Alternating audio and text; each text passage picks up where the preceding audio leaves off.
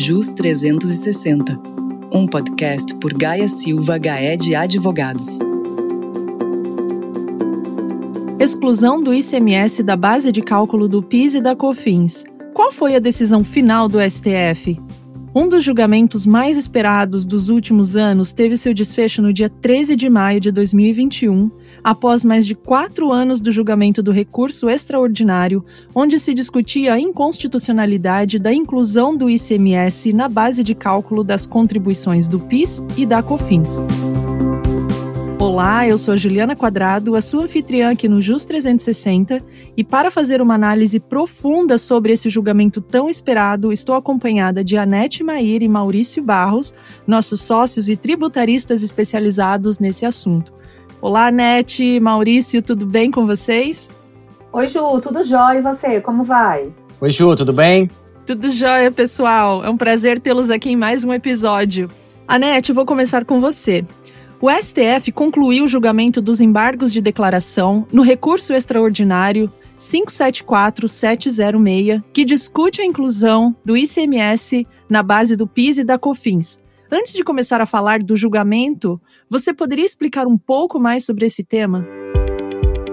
Sim, Ju, esse tema refere-se à debatida inclusão do ICMS na base de cálculo do PIS e da COFINS, ou seja, o PIS e a COFINS incidem sobre o faturamento e nessa medida seria devida a inclusão do ICMS no conceito de faturamento, a base de cálculo desses dois tributos, do PIS e da COFINS, abarcaria também o ICMS?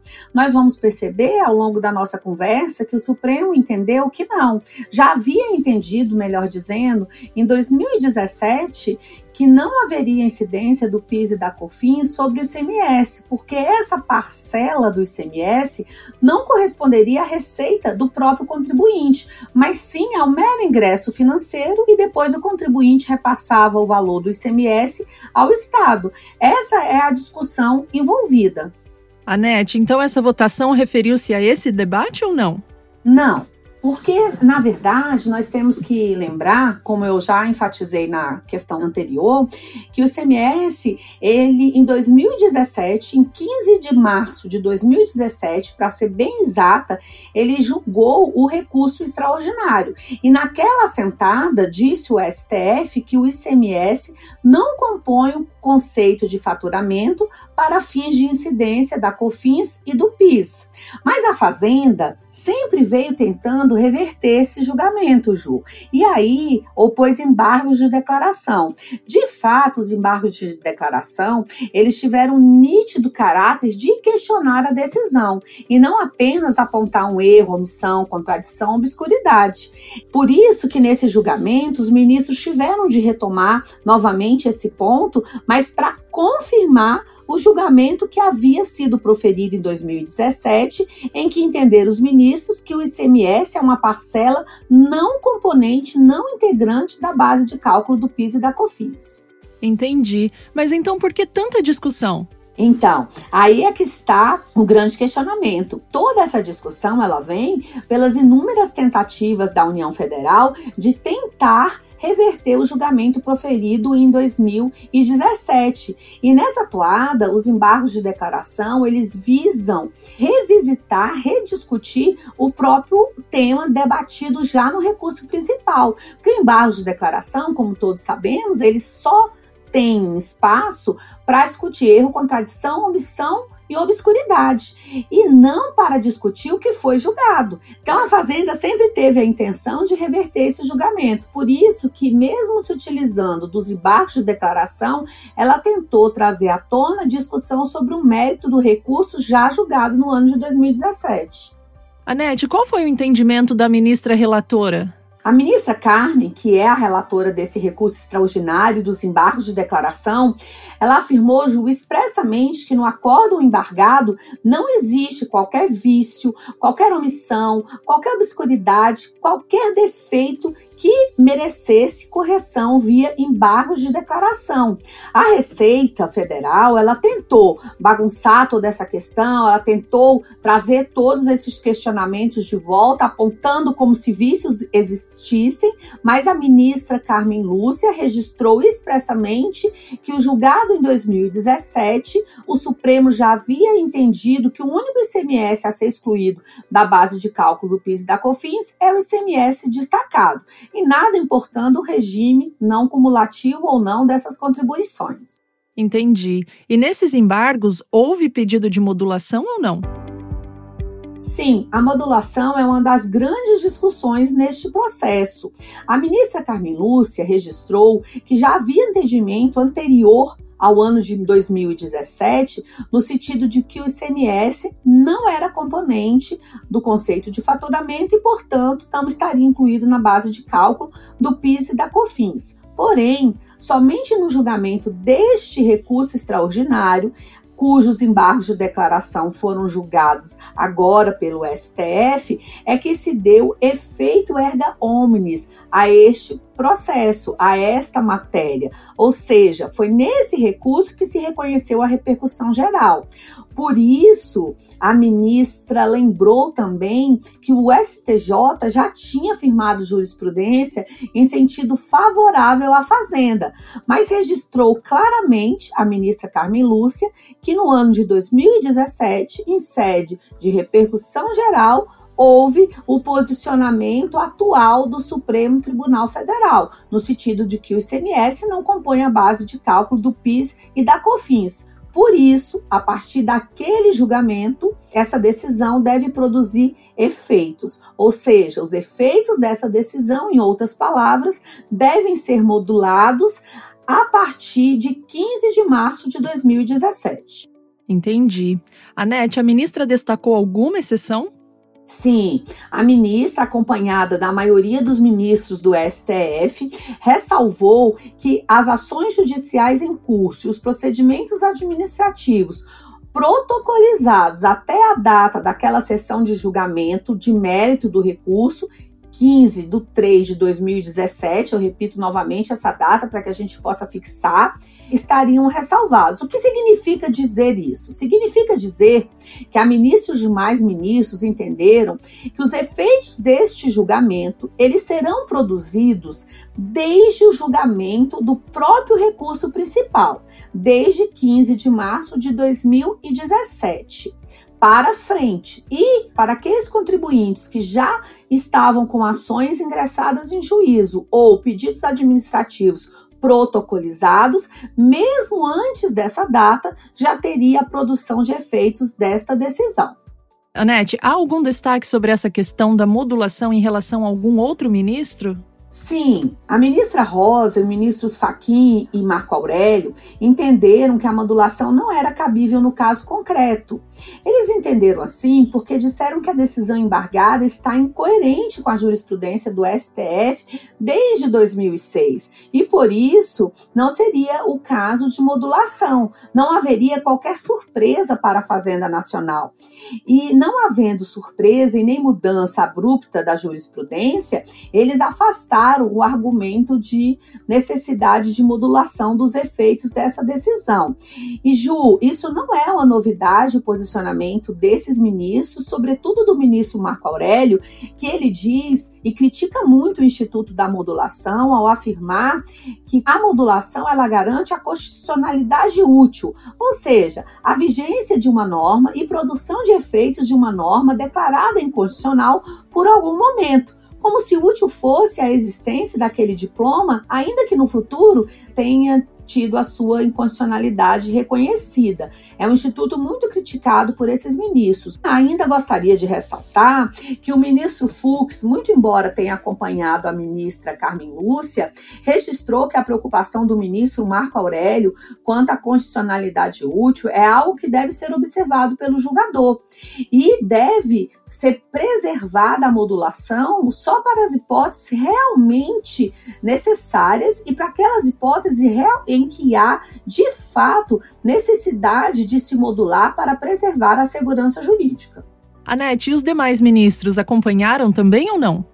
Sim, todos os demais ministros acompanharam a ministra Carmen Lúcia, estabelecendo a modulação a partir do julgamento do RE lá em março de 2017. Alguns outros ministros só fixaram a data da publicação da ata, mas mantiveram o entendimento de modular. Sendo que o ministro Alexandre, ele acrescentou também que modular significaria que aqueles contribuintes que não tivessem apurado na forma em que entendia a Fazenda, com a inclusão do CMS, ICMS também não poderiam mais ser cobrados a partir desse julgamento. Legal, Anete. Agora eu quero fazer uma pergunta para o Maurício. Maurício, afinal de contas, o ICMS a ser excluído é o destacado ou o recolhido? Os contribuintes ganharam nesse ponto? Olha, Ju, isso foi um ponto bastante controverso e que tinha uma expectativa muito grande dos contribuintes quanto ao seu desfecho nesse julgamento. Tá? Esse ponto, a bem da verdade, em nenhum momento do processo ele foi questionado pela Fazenda Nacional. E se a gente pegar o acórdão, ou seja, a decisão de 2017, a decisão que sacramentou a exclusão do ICMS da base de cálculo do PIS/COFINS, nós vemos ali que em nenhum momento o voto condutor da ministra Carmen Lúcia diz que o que deve ser excluído é somente o ICMS recolhido, ou seja, o resultado entre créditos e débitos de ICMS. Né? O que a ministra coloca algumas vezes em seu voto é que o ICMS a ser excluído da base de cálculo do PIS da COFINS é o ICMS que foi pago pelos contribuintes, mas sempre num contexto de destacado e não do recolhido, como entendeu a Receita Federal em uma solução de consulta que foi publicada pouco tempo depois uh, da decisão do Supremo de 2017. Nessa solução de consulta, a Receita ela extrai alguns fragmentos do voto da ministra Carmen Lúcia, em que ela usa alguns termos como ICMS pago para dizer que a posição do Supremo Tribunal Federal teria sido de que apenas o ICMS recolhido, ou seja, novamente, né, o resultado líquido entre créditos e débitos, deveria ser deduzido das bases do PIS e da COFINS. Mas esses fragmentos da decisão estão descontextualizados, porque lendo a decisão como um todo e a própria emenda daquela decisão já era muito clara, o ICMS a ser destacado, e essa sempre foi a posição do nosso escritório com relação a isso, é o ICMS destacado nas notas fiscais, ou seja, o ICMS integralmente considerado pelos contribuintes nas operações de venda. Então, nesse ponto, Juliana, a gente pode sim afirmar que houve uma vitória dos contribuintes, já que a grande apreensão de ser definido o ICMS apenas recolhido foi afastado, o que daria uma diferença muito grande para os contribuintes. Ah, legal, Maurício. Então, aquele contribuinte que acumula saldo credor de ICMS e não recolhe o imposto estadual há anos, mas discutia a exclusão do ICMS das bases do PIS e da COFINS, pode ficar tranquilo ou não? Olha, Juliana, esse contribuinte era o que estava com mais medo. E a gente tem até o conhecimento de algumas empresas que acumularam saldo credor de ICMS ao longo de muitos anos e ainda acumulam que tiveram ações transitadas em julgado, que recuperaram o PIS e COFINS sem o ICMS destacado, inclusive pagaram imposto de renda sobre esse benefício, e aí, quando teve a solução de consulta da Receita, realmente ficaram bastante preocupados. Por sorte, essas empresas podem sim ficar tranquilas com a decisão. Imagina só, se o recolhido tivesse que ser o ICMS a ser considerado, na pior das hipóteses, esses contribuintes com saldo credor deveriam devolver PIS e COFINS, já que o ICMS foi negativo, né? o que seria um absurdo completo. Então, por sorte, o Supremo Tribunal Federal manteve aí o que já havia decidido em 2017 quanto ao ICMS destacado. Sorte mesmo, Maurício. Agora, a decisão do STF do dia 13 de maio de 2021, ela surte efeitos para as chamadas tese filhotes, em que se discute a inclusão de outros tributos nas bases de cálculo do PIS e da COFINS? Olha, Juliana, como a ANET já pontuou, a decisão do dia 13, ela tratou esses aspectos quanto à modulação de efeitos, quanto ao ICMS destacado ou recolhido na base. Eu tenho a impressão de que não há um reflexo da decisão do dia 13 diretamente quanto a essas teses. Agora, claro, a gente pode sim dizer que o Supremo reforçou algumas questões.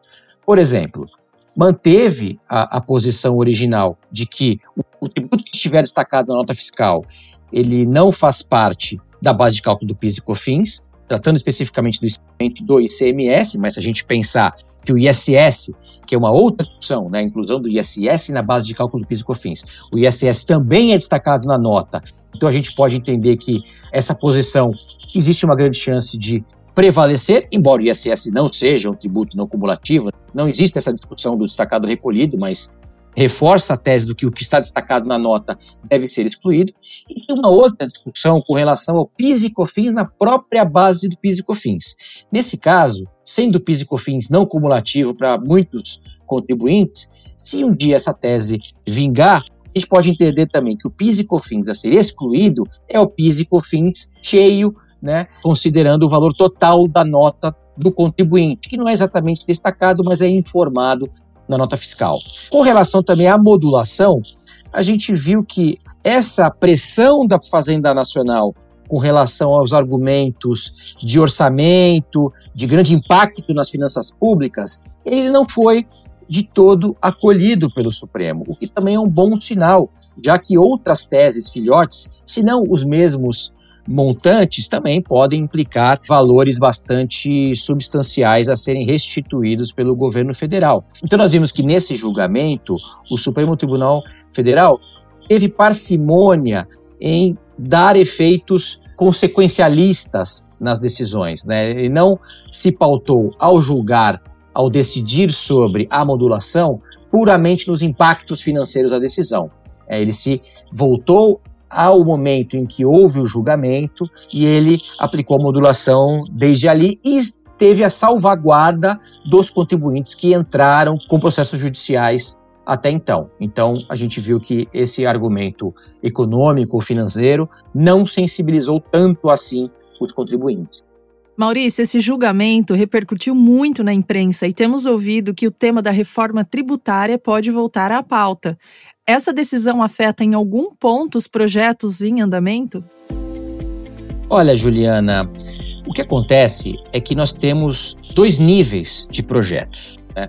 Existe um projeto para uma alteração mais radical dos tributos sobre o consumo, que estão em duas PECs, né, duas propostas de emendas constitucionais, as de número 45 e 110, que estão sendo avaliadas em conjunto e que extinguem o ICMS, o PIS e COFINS, o ISS, enfim. Então essa discussão ela perderia espaço na aprovação de alguma dessas propostas pelo Congresso Nacional, porque a gente não teria mais PIS, COFINS, ICMS, ISS, enfim. Mas claro, este conceito né, de receita e de um tributo que incide na venda e que é arrecadado pelo, pelo contribuinte que faz essa venda, ou que presta os serviços e recebe o valor correspondente, a inclusão desse tributo no conceito de receita, caso os novos tributos que surgirem apliquem os mesmos conceitos, pode ser que se instaure um novo contencioso, caso esse novo tributo incida sobre algum tributo já existente. Aí é difícil a gente falar hipoteticamente. Mas se a gente pegar aí o segundo nível, digamos assim, de reforma tributária, que é uma reforma tributária é, no nível da legislação e não da Constituição Federal, em que nós temos já uma proposta do governo federal que é da criação da contribuição sobre bens e serviços, a CBS, a gente vai identificar que no projeto de lei de criação desta contribuição, ele já leva em consideração esta posição do Supremo tanto que a CBS, uma vez aprovada nos moldes em que é proposta, ela não incidiria sobre o ICMS e ela não incidiria sobre ela própria. Ou seja, seria um tributo por fora, totalmente por fora, o que vai em linha do que o Supremo decidiu neste caso. Então, veja, de certa forma, o Supremo Tribunal Federal já deu um delineamento desta matéria e isso, de certa forma, está sendo absorvido por esse projeto, pelo menos. Muito legal. Maurício e Anete, eu quero agradecer a presença de vocês aqui no JUS 360, falando sobre o tão esperado julgamento sobre a exclusão do ICMS da base de cálculo do PIS e da COFINS. Muito obrigada. Eu que agradeço, Ju. Muito obrigado. Eu que agradeço a oportunidade de estar aqui novamente com você e com os nossos ouvintes, clientes e parceiros para debater um tema tão importante. E você, gostou do tema? Tem muito mais no site gsga.com.br ou no perfil de Gaia Silva Gaia de Advogados no LinkedIn. Um abraço e até o próximo JUS 360.